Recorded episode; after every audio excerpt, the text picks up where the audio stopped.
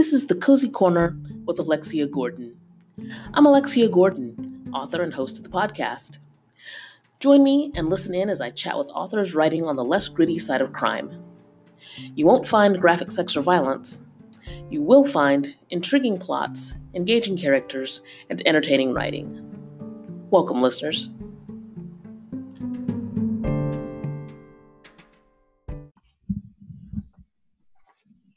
I'm Alexia Gordon, your host of the podcast. Joining me today in the Cozy Corner is Sybil Johnson, author of the Aurora Anderson Mysteries, to chat about her latest, Ghost of Painting Past. Welcome, Sybil. Thank you for having me. This is your fifth Aurora Anderson mystery. So tell us a bit about Aurora and what she's up to this time. Okay, um, Rory is a computer programmer, but she's also a decorative painting enthusiast or tole painting. Some people might know it for that. So all of her, all of the books with her in it have uh, some aspect of painting. She also lives in a fictional beach city called Vista Beach in Los Angeles County. And this time around, um, the house across the street from her is being torn down, and the skeleton is found um, uh, unearthing a decades old crime, and her father is implicated in the murder because he used to live in the house that she currently lives in. So that's it in a nutshell. now, you mentioned that Aurora's a tole painting enthusiast. Would you explain what tole painting is? Um, I started tole painting in the 90s, and that's what it was called. It was called tole painting then. Now, now the more common term is decorative painting. It's really just painting on decorative items. I mean, it's generally acrylic paint. Um, on I I paint mostly on wood, but I've painted on fabric and tin and glass. It has its roots in folk art um, from around the world, and basically you learn basic brushstrokes, and then you buy a pattern and instructions from someone who designs these things, and uh, then you use those brushstrokes to create the piece. And um, you can make it your own. You can change the colors. You can change the brushstrokes a little bit. So it's a it's a fun thing to do. Uh, now, being uh, decorative art, is it commonly used to uh, decorate functional items like furniture? Um, yeah, some people do that. I have actually painted a um, a table with a trompe l'oeil kind of thing. Trompe l'oeil is like a 3D kind of thing, so it looks like the um, this one is a pie, a cherry pie and it sort of looks like there's if you hit it at the right angle it looks like there's something there that isn't and um, but mostly i do mostly th- things like christmas decorations and halloween decorations those are my favorite things to do and Christmas decorations certainly play a role in your story, which is set at Christmas time. That's right. It's also set in Southern California, which a lot of us in colder climates we sometimes forget that Christmas happens in sunny places too. So what's Christmas like in a place with no snow?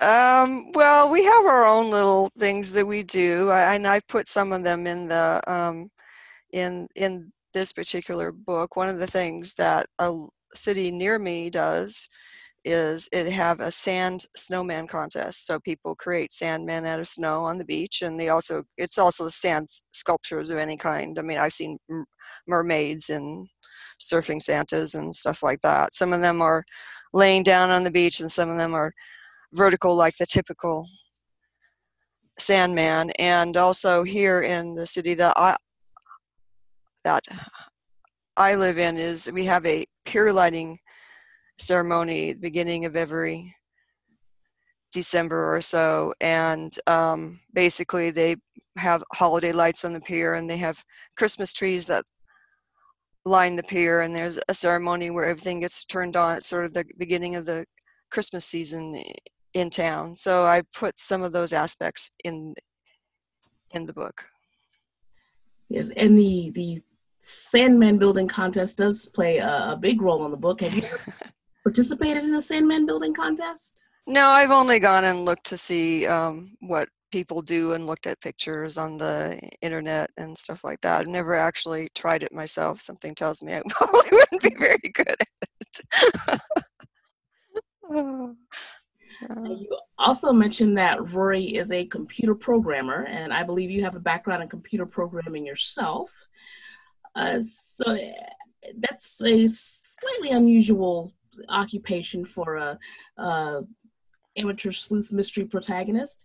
Uh, do you hope that by f- having a woman in a field that's still largely male dominated, that your books might uh, uh, appeal to uh, young women uh, looking at careers in scientific fields? Yeah, I actually never, when I originally did it, it wasn't for that particular reason. It was because I needed an amateur sleuth who had time to sleuth and could do things on her own. And as a computer programmer, you can work at three o'clock in the morning if you want to, and I have. Um, but so she she could be able to go off during the day and then do her work at night if she needed to. But yeah, no, that's a very good thing. When I started, which was eons ago, because I have like I was a programmer and a software development manager and all those kinds of things for about 20 years. And when I started, um, computer science was just starting to be a degree, and there were a hundred people in the um, degree at the time that I started at USC, and I think there were five of us who were female throughout the four years. So it's definitely um, and and and when I was working, I worked mostly with men. There weren't that many women but yeah i would i think it's a great i mean i loved it i thought it was a great thing to do so uh, the, the, Ghost of Painting Past starts out with a cold case, as you mentioned. What gave you the idea to have a human skull unearthed at a construction site? Uh, well, let's start out by saying that nine and a half years ago started what I call the Great Construction Period on our street. Um, we live on a very short block. It's a very narrow street, and for the last nine and a half years, we have had continuous construction on the block of various houses. Houses get torn down, a new one gets built. You think it's all done, and then another one starts up. And so, you know, this is my way of dealing with all the noise and, and annoyance of having people blocking your driveway and all this the the um, sounds and horrible things that are going on when you're trying to work. So I figured, what the heck? What would happen if if somebody found a um, skeleton when they were tearing down one of those houses? You know. it would certainly get the construction to stop. yes, maybe that was that was my thing. Please, please stop what you're doing. I'm tired of this. oh. And another uh, uh, theme in your story is is surfing. Um, so, do you surf? Uh, no, in fact, I actually hate to admit this, but I am deathly afraid of the water. I don't even like um, going in hot tubs, and I will. I will like. I, you know, I've touched a toe in in in the ocean here but um, yeah, I, I, but but I know people who are, and I can look things up on the internet, and I've read a lot of things about surfing. So hopefully, I didn't do too bad a job on it. is that the surf culture is a very specific culture? Can you take us tell us a little bit about it? Well, it, yeah, I was actually mostly looking at the surf culture in the 1970s when the cold cases, and um, so I read a lot about it. Um, but there are still things that happen here like we have there's a paddle out ceremony um, in the book and that still you still occasionally see it here where if someone who dies who was a surfer this is sort of a memorial service where people surf out um, past the waves so they don't get pulled into the ocean and then they st- they stand they're in a a circle and they share stories about the person and they throw flowers into the water and memory of them. So I put one of those in. Are you a surf music fan? I do like some surfing music, yes. I mean, I grew up in the 60s, so. Eh, And uh, your pr- protagonist, Rory, uh, dates the lead investigator in the homicide investigation, and her father is actually a lead suspect. So, how did you approach the ethical dilemma of a police detective investigating his girlfriend's father? Yeah, that was um, that was interesting and hard. I tried to look at it from his point of view of he wants to be fair. On the other hand, he wants to do his job correctly.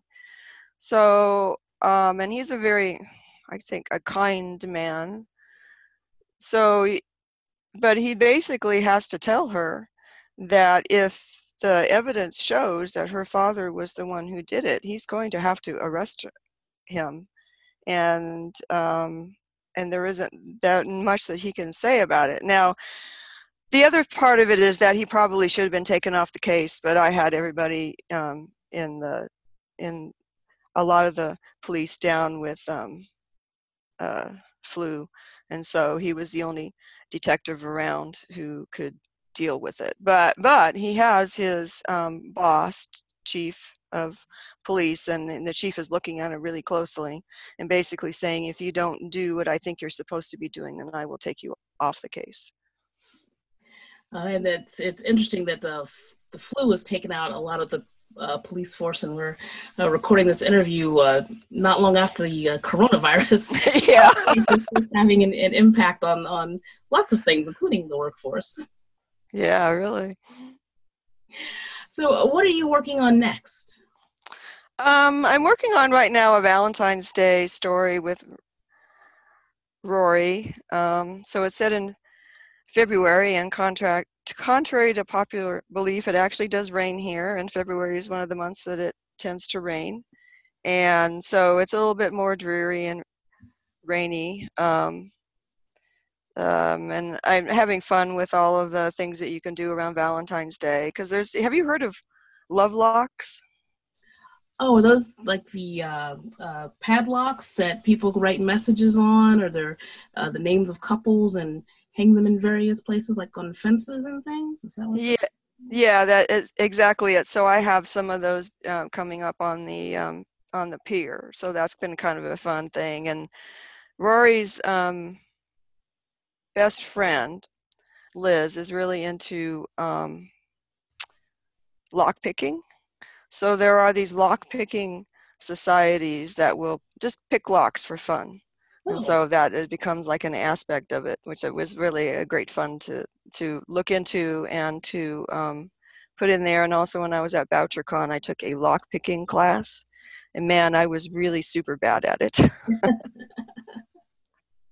now, I, I had not heard of lock picking societies. So people really go around picking locks just to see if they can do it. Yeah, well, there's a, there's a real ethical thing going on here. Is that they will never, they can't pick a lock if they don't own it. Um, like locks that are on public property, um, those are considered to be abandoned locks, so they can pick those as long as whoever owns the property that they're on says that they can. So there's a whole ethical thing going on, but they have like lock picking contests and all kinds of things like that.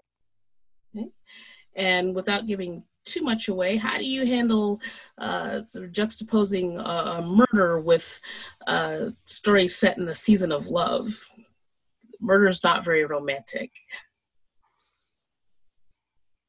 Well, I'm still developing this story, so um, honestly, my mind just went totally blank. not to put you on the spot or anything. No, it's just it happens like that. It's like I concentrate. It's really funny. Is that my husband will say to me, "Oh, you know, blah blah blah," some name of of someone would you know would do this or whatever and i go who are you talking about we don't know anybody by that name and he goes it was in your book you know it's going like but as soon as i finish one book i completely purge anything to do with it out of my brain when I'm starting the next one. And apparently now, since I've been looking, reminding myself of what's in Ghosts of Painting Past, I have completely purged everything about the Valentine's Day one from my mind. and um, Ghost of Painting Past uh, published this November past. So where can readers buy a copy of it? Um, go to Amazon. It's there. Um, it's also all of my uh, books are available in Kindle Unlimited right now as e- ebooks, but it's also available on um, paperback and there are hardbacks also. If you go to my website, you can find all of the places that um, you can find them because I usually have links to every place that I've found that actually carries my books. Is it also available on, on audio? Uh, the first three books are. Um, are and, and, then you can go to Tantor Audio, Tantor, I think Tantor Audio has it, but also go to Amazon and you can find it. It's available both on CD-ROM or um, um, CD-ROM. Yeah, that's because I'm really old. Um, CDs, or um, it's also available on MP3. Okay. Um, how about on Audible? Yes, it is. It's there also. I completely forgot about that. Thank you. And uh, you mentioned your website. What's your web address? AuthorSybilJohnson.com. It's S Y B I L. Um, and I'm on Facebook at Sybil Johnson Author. Twitter is Sybil Johnson 19. Um, yeah, I wasn't very creative about the one I picked up on there. and um, I'm also on BookBub. You can search for me. Um, and also, I blog every other Wednesday on Type M for Murder. There are about 10 of us. So, um, Hey, and will you be at any of the upcoming conferences like Left Coast Crime or Malice Domestic? I won't be at Left Coast, but I will be at Malice. And I also should be signing at the Sisters in Crime booth at the Los Angeles Times Festival Books on campus at USC, my alma, alma mater. I'm waiting for the signing time um, on that. So um, that'll be on my website where you can find all of the um, events. I usually update them. Great. Well, thank you for joining me in the Cozy Corner today, Sybil. I enjoyed chatting with you about the Ghost of Painting Past. Well, thank you. I, I had fun. And I am your host of the podcast, Alexia Gordon. My guest today was Sybil Johnson, author of the Aurora Anderson Mysteries. Her latest is Ghost of Painting Past. Thank you, listeners. Until next time, goodbye.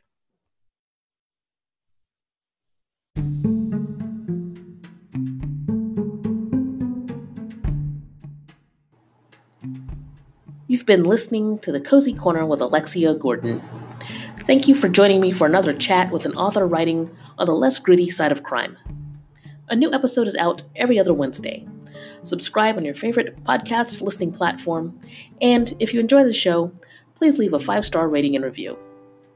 Follow the podcast on Twitter and Instagram at podcast underscore cozy and on Facebook at the Cozy Corner Podcast.